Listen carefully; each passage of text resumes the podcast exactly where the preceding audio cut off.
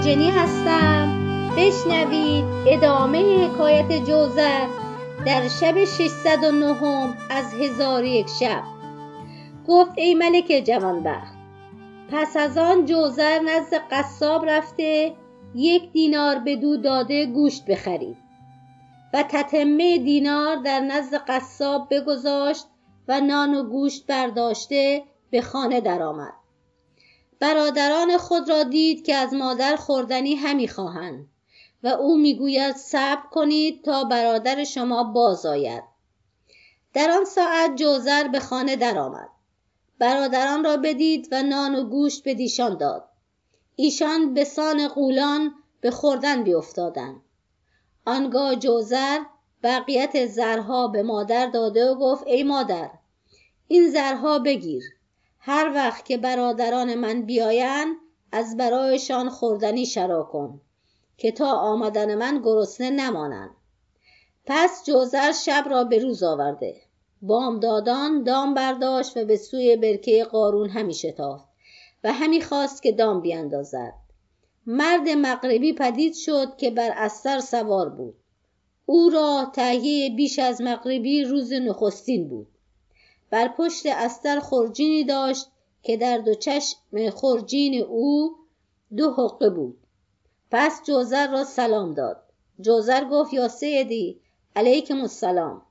مغربی پرسید که دی مغربی جز من که به چنین استری سوار بود بدین مکان آمد یا نه؟ جوزر بیم کرده ماجرا پوشیده داشت و گفت کسی در این مکان ندیدم. مغربی گفت ای جوزر او برادر من بود که پیش از من بدین مکان آمد. جوزر گفت مرا از او خبری نیست. مغربی گفت مگر نه تو بازوان او بستی و به برکه انداختی؟ و او به تو گفت که اگر دستهای من از آب بیرون آید دام بر من انداخته به سرعت مرا از آب بیرون آور. و هرگاه پاهای من از آب بیرون آید مرا بگذار و استر گرفته به شمعه یهودی ببر که او نیز صد دینار دهد. چون تو او را به برکه انداختی پاهای او از آب بیرون آمد و تو استر گرفته نزد یهودی بردی و او تو را یکصد دینار داد. جوزر گفت اکنون که تو همه اینها می‌دانستی سوال از بهر چیست؟ مغربی گفت قصد من این است که آنچه با برادر من کرده ای با من نیز چنان کنی. آنگاه بند ابریشمین به در آورده به جوزر داد و گفت بازوان مرا ببند و به برکم بیفکن. اگر مرا نیز آن رود که بر برادرم رفت تو استر گرفته نزد یهودی شو که او یکصد دینار زر تو را دهد. جوزر چون این بشنید گفت پیش من آی مغربی پیش آمده. جوزر بازوان او را استوار بست و به برکش بیانداخت مغربی در آب فرو رفت. جوزر ساعتی به انتظار او بایستاد. ناگاه مغربی از آب به در آمد. جوزر گفت این هم سپری شد. اگر خدا بخواهد هر روز یکی از مغربیان نزد من آید که من او بازوان را بسته و به برکه درافکنم و او در برکه بمیرد و از هر مرده یکصد دینار عاید من شود آنگاه استر گرفته برفت. چون شمیه یهودی را بدید به او گفت یکی دیگر نیز بمرد. یهودی گفت از مردن او باکی نیست. تو زنده بمان که پاداشت خداوندان حرص و طمع همین است. پس یهودی استر گرفته صد دینار زر بداد. جوزر زرها به دامن کرده به سوی مادر شتافت و زرها به وی داد. مادر گفت این زرها از کجاست؟ جوزر او را از واقع بیاگاهانید. مادرش گفت دیگر به برکه قارون قدم منه که من از مغربیان بر تو بیم دارم. جوزر گفت ای مادر من ایشان را به برکه در نیفکنم مگر به رضای ایشان. چگونه من از این صنعت دست کشم که در اندک زمان یکصد دینار سود من است؟ به خدا سوگند از این کار باز نگردم و از برکه قارون پا نکشم تا اینکه اثر مغربیان بریده شود و کسی از ایشان بر جا نماند.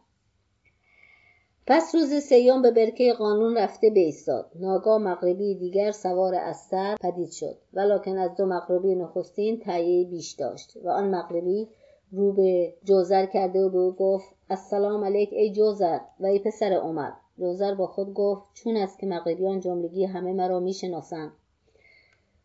جوزر رد سلام کرد. مغربی گفت بازگو که از مغربیان کس اینجا درگذشته یا نه؟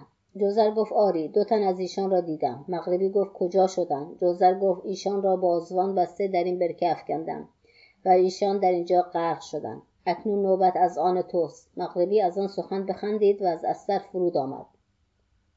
به جوزر گفت با من چنان کن که با ایشان کردی. و بندی ابریشمین به در آورده به جوزر گفت پیش من آی و زودتر بازوان مرا ببند که وقت همی گذرد. جوزر پیش آمده بازوان او را استوارتر از مغربیان نخستین بسته و در برکش بینداخت. و خود به انتظار او ایستاده بود که دستهای مغربی از آب بیرون شد و به جوزر گفت دام بر من بیانداز جوزر دام بر او انداخته از آبش به آورد دید که مغربی دو ماهی سرخ به سان شاخه مرجان در دو کف دارد و به جوزر گفت آن دو حقه از خرجین بیاور و سر آنها بگشا. جوزر حقه ها پیش آورده. سر آنها بگشود. مغربی هر ماهی را به حقه بگذاشت و سر حقه ها محکم ببست و جوزر را در آغوش گرفته جبین او را بوسه داد و به او گفت خدای تعالی تو را از هر سختی نجات دهد. به خدا سوگند اگر تو دام بر من نمیانداختی و مرا بیرون نمیآوردی هر آینه من دست از این دو ماهی بر نمی داشتم تا اینکه در آب فرو رفته غرق می شدم جوزر گفت یا سیدی تو را به خدا سوگند می دهم که مرا از کار دو مغربی که غرق شدن بیاگاهان. و حقیقت این دو ماهی بازگو و از کار آن یهودی مرا خبر ده. چون قصه به دینجا رسید بامداد شد و شهرزاد لب از داستان فرو